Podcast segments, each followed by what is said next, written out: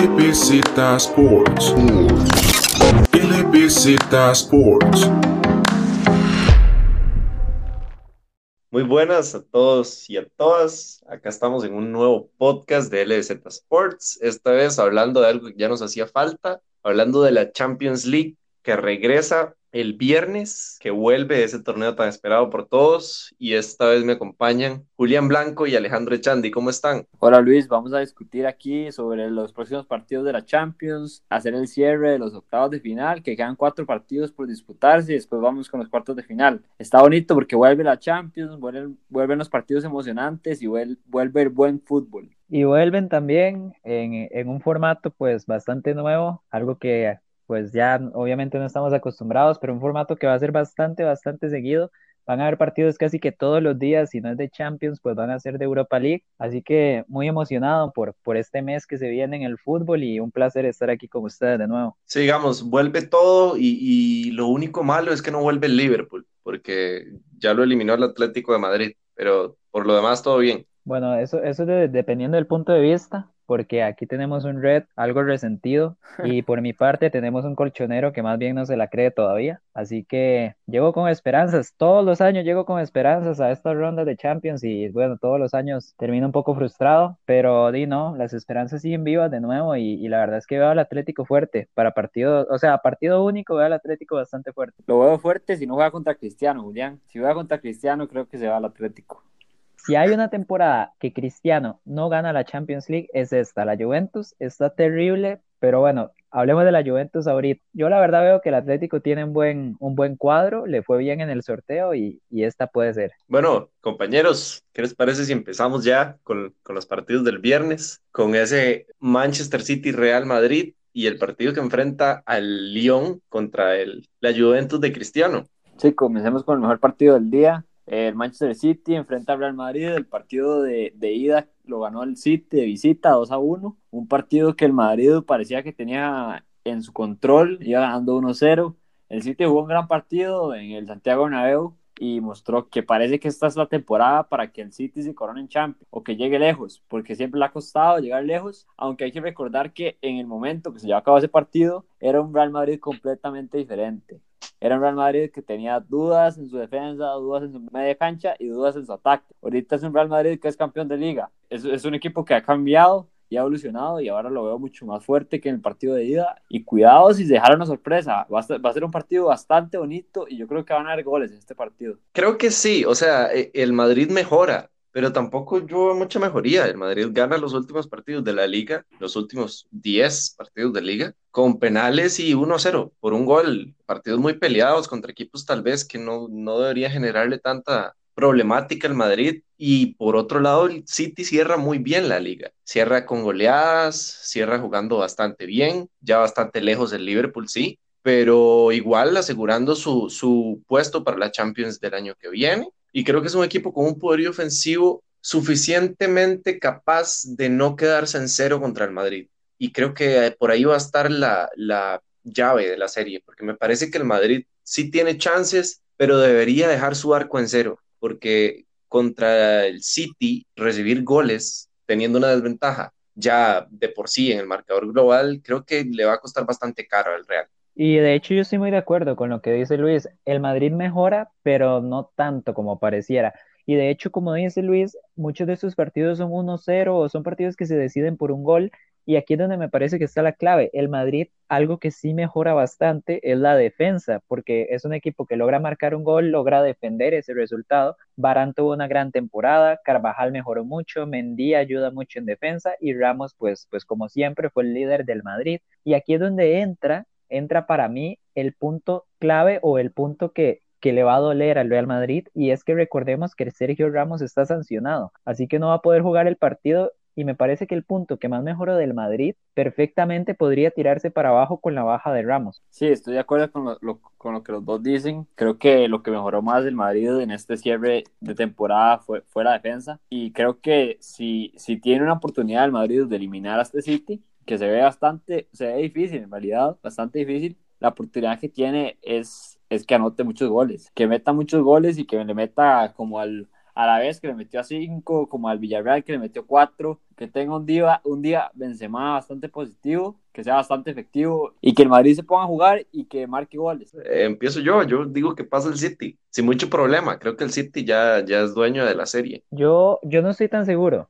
Yo la verdad no lo veo como ya el City clasificado, por llamarlo de alguna manera. Sin embargo, sí lo veo, sí lo veo también como favorito. Iba a hablar sobre las bajas del City. El City llega sin el Kun Agüero, que por un lado tenemos más tiempo el Kun Streamer, y, y tampoco, tampoco va a estar Mendy, que es el hermano del, del, lateral del Madrid. Pero Julián, recordemos también que, que, en Champions no juega Agüero, o sea, no ha venido haciéndolo, el que juega es Gabriel Jesús. Y, y al City de hecho no le hace falta Agüero, y no lo digo, obviamente Agüero es un jugador de una calidad pues altísima, pero Gabriel Jesús va terminando la Premier League y como bien dice Luis, termina conforme a su equipo, termina con muy buenas actuaciones, muy buenos partidos, y por otro lado, si Mendy no puede jugar, que lo venía haciendo de lateral izquierdo, pues ahí está Joao Cancelo, así que esto habla también de la, de la calidad que tienen los dos equipos. Pierden jugadores importantes, titulares, y aún así los que están de suplentes perfectamente también pueden ser titulares. Y con lo que decía, no veo todavía como que la serie esté decidida, pero también, también voy contigo, Luis, y para mí el City estará en cuartos de final.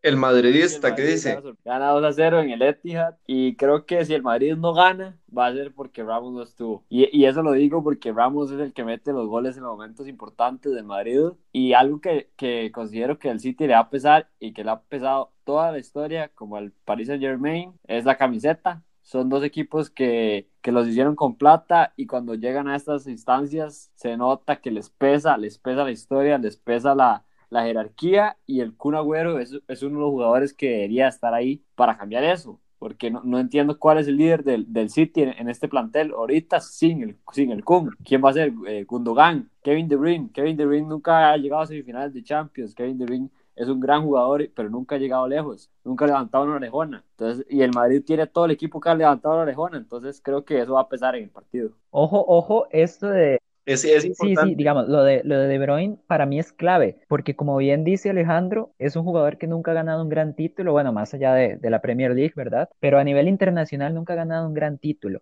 Para mí en este momento, y ya, o sea, puede que sea una decisión bastante personal, no sé qué pensarán ustedes, para mí Kevin De Bruyne en este momento mínimo está en, en mi top 5 de mejores jugadores del mundo. Y para mí, lo que... Para no, mí no, Julián.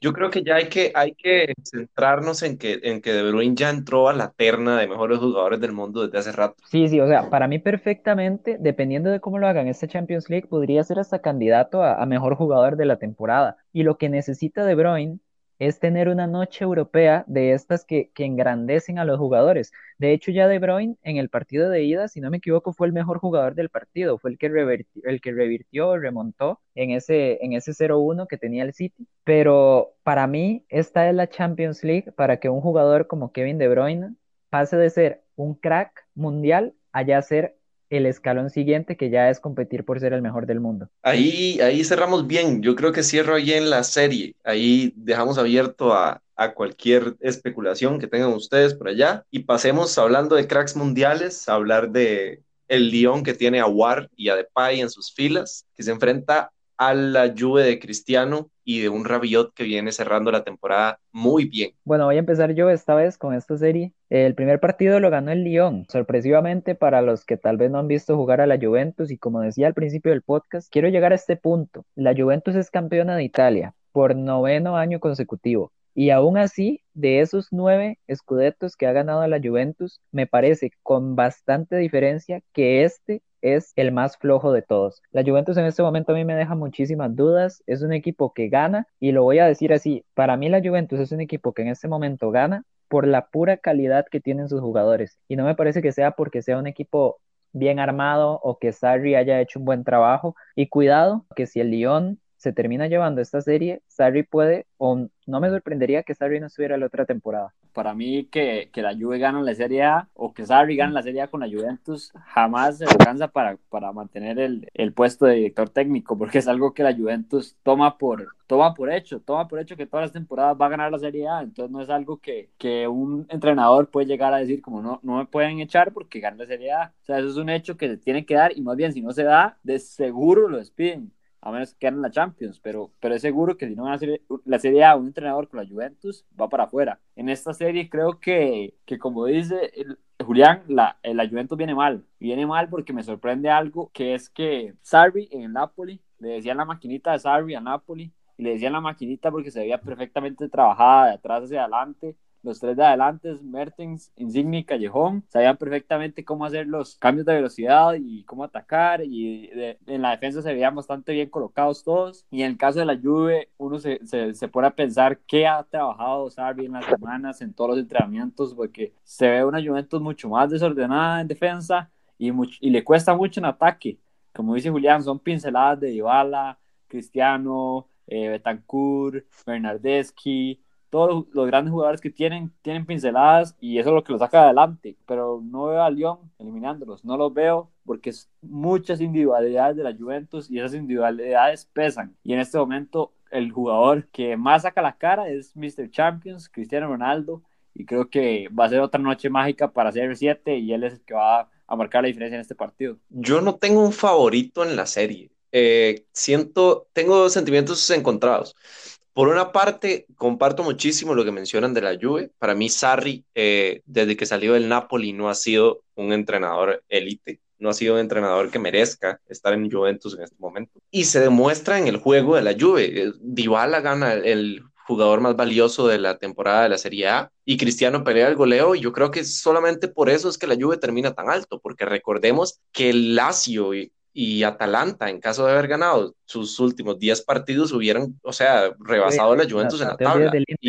y, tampoco, también, o sea, son tres, cuatro equipos que le pisaron los talones a la Juve que de no ser por haber tropezado entre ellos mismos o contra otros equipos de, que tienen una jerarquía menor, hubieran alcanzado a la Juventus. Pero recordemos otra cosa, Champions son partidos y son momentos y destellos que, que marcan las series y la Juve tiene jugadores, como mencionaba Alejandro, que son capaces de hacer eso. Ahora, el Lyon cierra séptimo en la, en la liga francesa. La liga francesa no termina y la dan por terminada con las posiciones que tenían los equipos. Eso quiere decir que el Lyon no tiene acceso a campeonato europeo a menos de que gane esta Champions. Por ahí hay algo que no se toma en cuenta. Por ahí no se toma en cuenta que el Lyon, además de tener ventaja en esta serie, eh, tiene calidad y tiene la obligación de ganar la Champions si quiere competir en Europa la próxima temporada. A mí, sincero, o sea, el Lyon ganando la Champions es algo irreal. Siento yo, sería ya como la, mayor sorpresa del, siglo XXI en, en la Champions League. Pero eh, me parece que es clave lo que dices de, la temporada en Francia y es que termina de forma muy, muy repentina. Y de hecho, en partidos oficiales, lo único que hemos visto de Lyon en los últimos 3, 4 meses fue la final de la Copa de la Liga que jugaron la semana pasada contra el Paris Saint-Germain y la terminaron perdiendo en penales. El partido terminó 0-0. Yo estuve viendo el partido y el Lyon compitió, o sea, compitió bastante bien, estuvo de tú a tú con el París, pero fue un partido que se notaba claramente que los dos equipos llevan mucho sin competir a nivel oficial, varios jugadores salieron con molestias, salieron pues ya claramente cansados y por algo fue un 0-0, ¿no? O sea, son dos equipos que vienen sin ritmo, que no tienen esta competencia y por ahí siento que también le va a poder ayudar a la Juventus que recién la semana pasada estaba terminando la liga. Entonces, a mí personalmente, eh, yo lo voy a decir, no me sorprendería para nada que el Lyon llegue, saque un 0-0, un 1-1 y clasifique, pero la verdad es que tengo que irme con ustedes dos también. Me parece que la Juventus al final de cuentas como equipo y con la plantilla que tiene es de demasiada jerarquía y o sea, que no puedan remontar un 1-0 contra el equipo a priori más accesible de todos los octavos de final, me parecería como imposible. Estamos de acuerdo con que la Juve clasifica en esa serie y seguimos con el sábado. Y entonces la siguiente serie es Barcelona contra Napoli. El partido de ida fue 1-1 y un partido que fue bastante parejo. ¿Y, y qué esperan ustedes dos de este partido? Yo de esperar espero que gane el Napoli y de que me imagine que pase, es que es muy complicado. El Barça cierra la temporada pésimo. Messi lo dice, eh, es un fracaso para el Barcelona terminar la temporada de esta manera y no, él mismo dijo que en este momento no tenían la, la mentalidad para ganar una Champions. ¿Será que vuelven los fantasmas de las remontadas de Roma y Liverpool? Mira, pues Así como, así como el Barça termina la temporada terrible, recordemos que el Napoli a mitad de temporada, que es cuando juega más o menos la, la, ida, el Napoli venía bastante mal con Ancelotti y los jugadores incluso no tenían pues ganas de jugar, eh, no hacían caso a las indicaciones de la directiva además, sacan a Ancelotti, llega Gatuso, con Gatuso juegan el partido de ida, llevaba muy pocos partidos y logran sacar el empate en Italia. Y ahora para la vuelta, así como el Barcelona está con Setién, y, terminó bastante mal. El Napoli con Gattuso logró levantar bastante. Quedaron campeones de la Copa Italia contra la Juventus, lo que ya mínimo les garantiza estar en Europa League la próxima temporada. Y me parece, aquí sí, y lo voy a decir, me voy a mandar, aquí me parece que va a estar la temporada, bueno, la temporada no, la sorpresa me parece que acaba de estar la sorpresa de esta Champions League y me atrevo a decir que el Napoli va a eliminar al Barcelona. Julián, vos sabes que para mí no es sorpresa que el Napoli elimine al Barça. Es que el, es que el Napoli anda bien, el, el Napoli anda bastante, bastante bien y es que al Barça, ya ahorita estoy revisando, al Barça le van a faltar Busquets y Arturo Vidal, que son bajas también bastante sensibles. Y recordemos que Artur, no quiso viajar a jugar Champions. Hombre, yo, yo tampoco hubiera querido, la verdad. No, no, no está bien hecho, pero eh, el punto es que la, generación, digamos, de fútbol del Barcelona pasa por Messi y pasa por los que acompañan a Messi en medio campo. De hecho, Ricky Puig o Ricky Puig, no sé cómo es que se pronuncia, cierra la temporada como el segundo mejor jugador del Barça para los hinchas del Barça. imaginemos eso de un jugador que viene debutando en primera división y que toma ritmo y empieza a generar, que sí, muy bueno, pero la verdad es que un jugador para estas instancias de Champions, de un torneo tan importante, tiene que haber demostrado muchísimo más. Y para que cierre en un equipo plagado de estrellas como el segundo mejor jugador de la temporada, por encima de Griezmann, por encima de Suárez, por encima de infinidad de jugadores de renombre mundial, creo que denota mucho el momento del Barcelona. Y si antes dije que Sarri no estaba para ser entrenador de la Juventus, me parece que Setién no sé qué está haciendo en Barcelona. Bueno, yo creo que esta serie es para mí la más difícil de, decir quién va a ganar. Y creo que esto es porque en las temporadas pasadas contra la Roma y contra Liverpool, yo estaba seguro que el Barça iba a clasificar. Bueno, en el caso de, Liverpool, no, yo, yo, yo, dije que el, que el Liverpool iba a remontar, pero era prácticamente un batazo, era algo muy difícil. Yo también, yo también, Alejandro, yo también. Difícil, pero que no sé, siento como que tal vez ese el Liverpool, bueno, no sé, creo que por ser hincha del Madrid tal vez lo dije, pero, pero sí lo creía. Pero en este caso, siento que es tan cantado que el Napoli va a ganar que creo que no va a ganar. Creo que, creo que el Barça se va, se va a basar en Messi y Messi va a hacer algo diferente y va, va a cambiar la historia. Es el mismo caso de la Juve. Tiene los dos mejores jugadores del mundo y, y, enfrentarse a ellos, es decir, en cualquier momento Messi agarra la bola y la pone al ángulo y se acabó el partido. Ese es el, el problema. Y en, en, el caso del Napoli, el problema es que siento que el Napoli le hubiera favorecido si no, si no le hubiera metido ese gol el Barça. Un 0-0 de, del o un 1-0 arriba Napoli hubiera estado perfecto porque el Napoli lo que es para mí bastante efectivo es el contra, con el contragolpe. Tiene tres jugadores arriba súper veloces y entonces a contragolpe quema cualquier equipo. Eso es lo que va a hacer en este partido y, y puede que le funcione el contragolpe, pero creo que creo que Messi va a sacar algo. Y creo que solo, Messi. Es, es, la única persona del Barça que creo que puede hacer la diferencia. Porque Griezmann, lo hemos visto, no, no sabemos cuál es este Griezmann, que no juega nada. Suárez ahorita no está a su nivel. ¿Y quién más? No hay nadie más en el Barça que pueda dar la cara. Y creo que es, Messi contra es que este partido. El problema es ese, Alejandro, que, que las figuras del, del, Barça que se está reinventando, entre comillas, son Ricky Puch y, y Ansu Fati, que tienen muy poca, creo que Ricky Puig tiene 20 y Ansu Fati 16. Entonces, o sea, eso habla del momento que está pasando el Barcelona. Yo voy con, puede ser un empate, pero siento que el Barça resuelve. Y si el Barça resuelve, ojo con el Barça, que si agarra confianza, se monta en, en un panel de equipos favoritos a ganar. Em, yo personalmente, bueno, yo ya dije, para mí va a clasificar el Napoli. Igual si pasara pues lo, lo que dices, que el Barcelona gane y gane confianza, igual voy a serle sincero, es un equipo que, que no veo candidato. La verdad, al Barcelona este año yo no lo veo candidato y a partir de ahí, pues siento que, que, el Napoli va a ganar la eliminatoria, sobre todo porque Gattuso en los últimos partidos de liga ya era campeón de copa, ya tenía puesto asegurado, ya no podía competir por el top 4 porque ya se había quedado muy atrás a mitad de temporada. Entonces Gattuso empezó a preparar un poco y se notaba que había empezado a jugar más como, como preparando el partido para el Barcelona. Y me parece que los jugadores del Napoli en realidad ya desde hace tiempo que vienen con ritmo competitivo también, ya desde hace tiempo vienen con la mentalidad de este partido contra el Barça. Entonces, me parece que sí, aquí va a estar, bueno, tal vez no tanta sorpresa, pero aquí va a estar el, el, la eliminatoria que tal vez la mayoría o mucha gente no se esperaba y, van a pasar los napolitanos. Qué bonito, qué bonito Champions, qué bonito las sorpresas de Champions y, qué bonito las noches mágicas de Champions cuando uno no sabe qué va a pasar. Seguimos con la siguiente eliminatoria, Bayern contra Chelsea, el primer partido lo ganó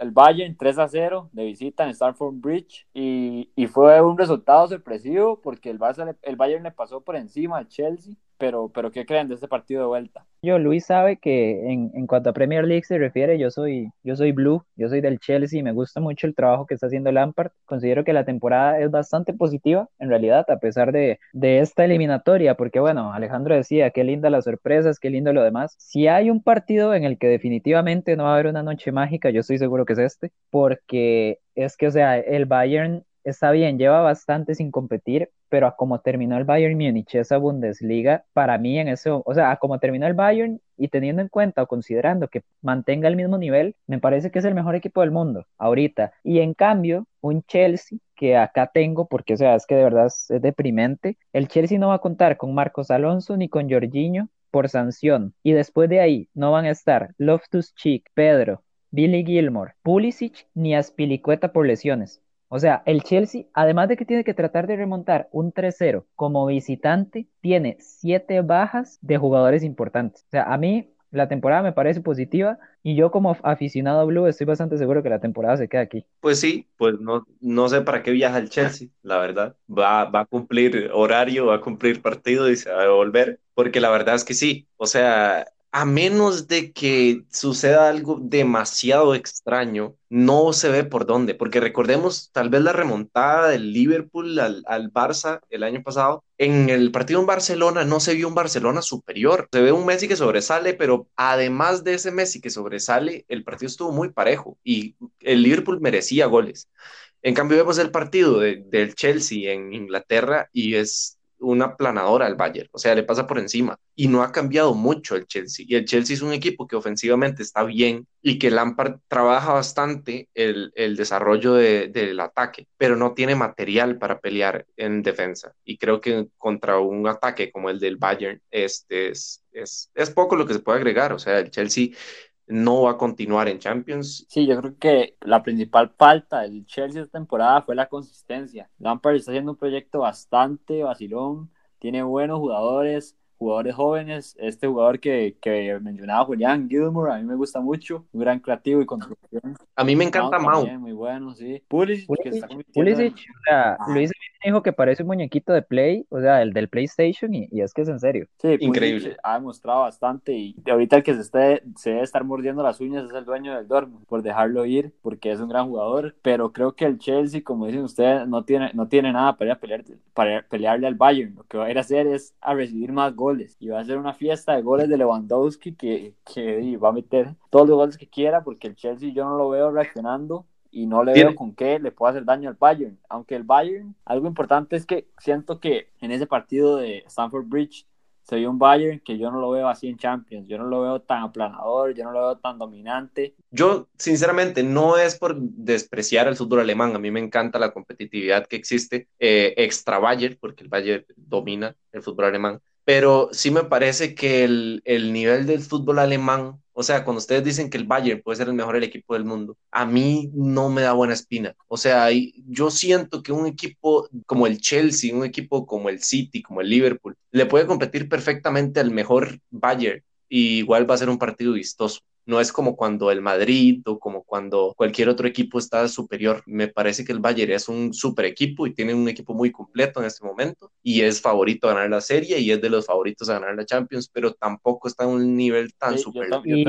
Eh, no, bueno, yo les iba a decir que, que en realidad vieran que sí, no estoy de acuerdo. Para mí, este Bayern es una planadora. Siento que, o sea, ya el quitando al Chelsea aparte, a como terminó el Bayern la liga, que sí, es la liga alemana, algunos dirán, tiene nivel más flojo y demás, y es cierto, o sea, no es una liga del nivel de la Premier o de la liga española, pero no, o sea, yo, yo de verdad siento, a fin de cuentas, este es el problema del Bayern todos los años, que está acostumbrado a ganar una liga que debería ganar siempre, algo similar a lo que le sucede a la Juventus, y las verdaderas pruebas que ellos tienen están en Champions. Pero tenemos un Bayern que siempre llega a semifinales, siempre llega a cuartos mínimo, mínimo, y nos tiene acostumbrados a esto. El punto es que, como nos tiene acostumbrados, a mí me parece que esta temporada, desde que se fue Kovac y llegó Hansi Flick, el salto que pegó al Bayern es el salto que, que lo hace ser de, de candidato a ya ser de verdad, de verdad mi favorito, porque lo voy a decir, y yo sé que al principio estaba hablando del Atlético y demás. A día de hoy, ¿verdad? Llevo, llevamos bastante tiempo de no ver al Bayern porque ya hace bastante también terminaron los partidos en Alemania. Pero a día de hoy,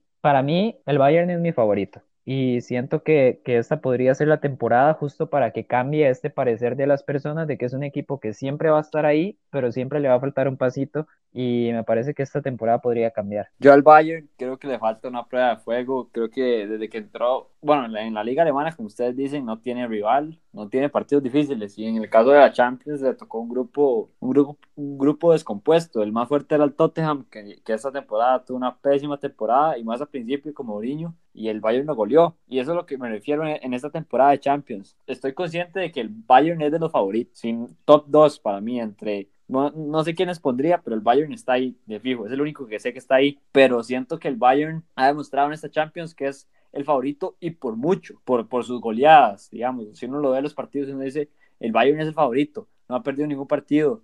Campeón de Liga Alemana. Está mejor en su mejor nivel, pero no siento que ha demostrado el nivel para ser campeón de Champions. Un Bayern que fue campeón de Champions era el que tenía a Robin, Ribery, Schweinsteiger, todos esos cracks y se veía la, la, diferencia de nivel, se veía algo que a un equipo que dominaba en todo momento y siento que el Bayern puede perder el control y más en un, en un, en un partido que es de, bueno, en una serie que va a ser de un partido nada más. Siento que es un equipo que, que cuidado y, y, se va sorpresivamente más adelante, pero sí lo, sí lo considero el más fuerte o de los más fuertes. Bueno, y después de analizar este Bayern Chelsea, que no hubo mucho que analizar, nada más hablar del Bayern, terminamos con los octavos de final. Ya es, dijimos nuestros favoritos para acceder a los cuartos y justamente de eso queríamos hablar ahora, de los favoritos para ganar la Champions, tomando en cuenta que son eh, partidos únicos a formato de, de, eliminación directa y tomando en cuenta los que ya están clasificados también. Para el sábado, que es cuando terminan los enfrentamientos de octavos, estaremos grabando otro podcast Esperemos que los tres, para analizar los resultados y lo que dijimos y hablar un poco de quiénes son nuestros favoritos para llegar a semifinales. ¿Qué les parece si empiezan ustedes diciendo sus favoritos para ganarla? Y bueno, voy a empezar yo, ya que tuvimos nuestras diferencias con el Bayern. Y no, yo, yo sigo firme, la verdad. O sea, para mí, los voy a ordenar incluso. Es complicado porque es partido único, pero los voy a ordenar. Para mí, el, eh, mi favorito es el Bayern después del Atlético de Madrid. Y de tercer lugar voy a poner al ganador entre el City y el Real Madrid, que en mi caso sería el Manchester City. Lo tengo bastante difícil, la verdad. Siento que esta es una Champions bastante rara y diferente. Esta es la Champions en la que uno más piensa y dice quién va a ganar y es la que menos sabe uno. Creo que, que el París es uno de los favoritos de mucha gente, pero creo que el París no va a llegar lejos. Y creo que mis tres favoritos no están ordenados porque está muy difícil ordenado, ordenarlos. Tengo que ver más de los partidos. Creo que son el Atlético, el Bayern, igual el ganador del City y el Madrid de esa serie. Y en mi caso, yo creo que la gana el Madrid porque el Madrid es un equipo que, que su competición fetiche es la Champions y... Les recordamos, tonto que eh, Alejandro, les recordamos acá a ustedes eh, que nos escuchan que en LBZ Sports no hay colores, todos somos objetivos y nadie da sus opiniones con respecto a los equipos, como yo con el Liverpool y como eh, Alejandro con el Madrid. Nadie sabe que somos del Madrid y del Liverpool, entonces nadie sabe que votamos por esos equipos porque queremos que vayan a ganar. Pero recordemos también que Julián pone el Atlético como ganador de Champions, muchachos. que no se les olvide favorito el Bayern y si no el Atlético. O sea, ahí vamos. Ahí vamos. Es que tal vez es porque yo como, como colchonero, como fan colchonero que soy, ya estoy tan acostumbrado a decepcionarme al final que, que al menos ya, ya predigo que el Atlético no va a quedar campeón, entonces Así no me duele tanto. Aunque por dentro piense lo contrario, mejor digo que, que, no van a ganar y así no me duele tanto. Colchonero sentido, ¿eh, Julián? Colchonero dolido.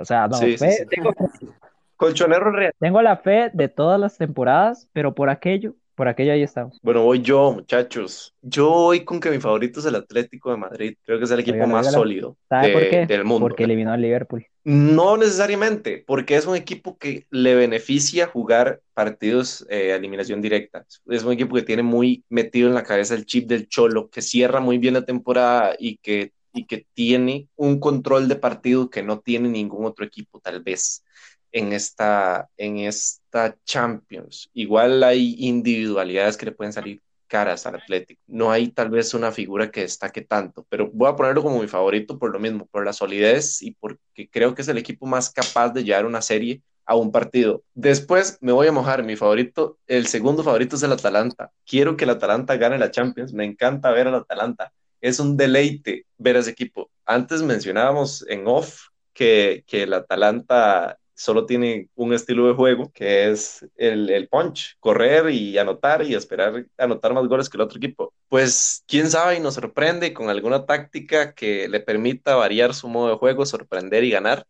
Creo que la tiene muy difícil el París contra el Atalanta y que por ahí se le puede abrir un camino para llegar a la final. Y el tercer favorito no tengo ninguno. Eh, al City, que es mi favorito en la serie contra el Real, no lo doy de favorito de ganar Champions nunca. El Bayern está fuerte, pero siento que se puede topar a un equipo en esa serie que le complique mucho el llegar a la final. Y me voy con la Juve si saca el Lyon. Creo que eh, ese orden, Atlético de Madrid, Atalanta y Juventus. Bueno, decisiones bastante parecidas. Luis se fue por el lado de la Juventus, que era un equipo que nadie había mencionado, pero, pero creo que está muy claro que, que hay favoritos en esta Champions y, y es increíble porque ninguno de los tres eligió al Paris Saint Germain, un equipo donde está Keylor, a donde está Neymar, a donde está Mbappé, igual tres aficionados de la Champions tienen sus dudas. Va a ser una Champions bastante emocionante, van a haber partidos bastante emocionantes. Esta nueva, este nuevo formato de que haya solo un partido está bastante bueno, a mí me gusta mucho porque son partidos de vida o muerte, ningún equipo se va a guardar nada, van a salir con todo.